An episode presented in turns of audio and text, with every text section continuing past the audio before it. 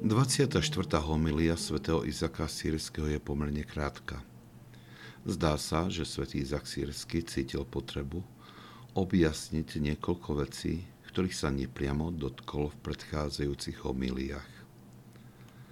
Hovorí, že všetko, čo môže byť vnímané zmyslami, či je v slovách alebo skutkoch, je prejavom niečoho skrytého vo vnútri. Myslí tým vôľu človeka, jej sílu alebo slabosť, ktorá sa prejavuje v dobrých alebo zlých skutkoch. Hovorí tiež o situáciách, ktoré nie sú plodom našej vôle.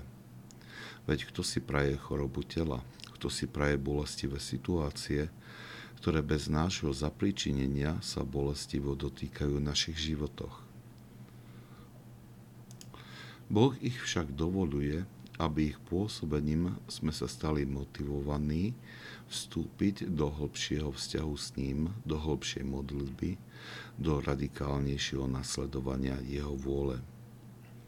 Tieto situácie nám dávajú poznať skutočný stav nášho srdca a z toho sa rodí vedomie, že potrebujeme obrátenie a pokánie.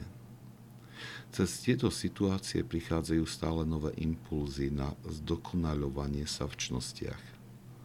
Bez nich by sme nenapredovali v raste, v nádeji, viery, kajúcnosti. Nevideli by sme v pravom svetle následky svojho konania a bez toho nie je možné nadobudnúť ducha pokánia. Človek je v takýchto situáciách pokúšení myslieť, že ho Boh opustil.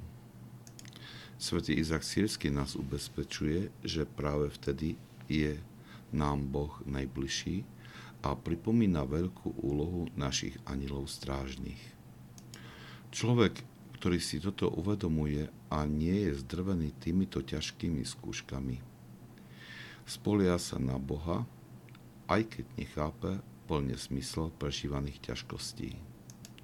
To sa stáva veľkým príkladom pre druhých. Vnímanie tejto dôvery, nádeje a určitej bezstarostnosti ich vedie k úžasu, ktorý vyvoláva vážne otázky o živote a veľakrát vedie k obráteniu. To je však len jednou z vecí, kedy to, čo považujeme za zlo, nakoniec sa obráti na veľké dobrodenie.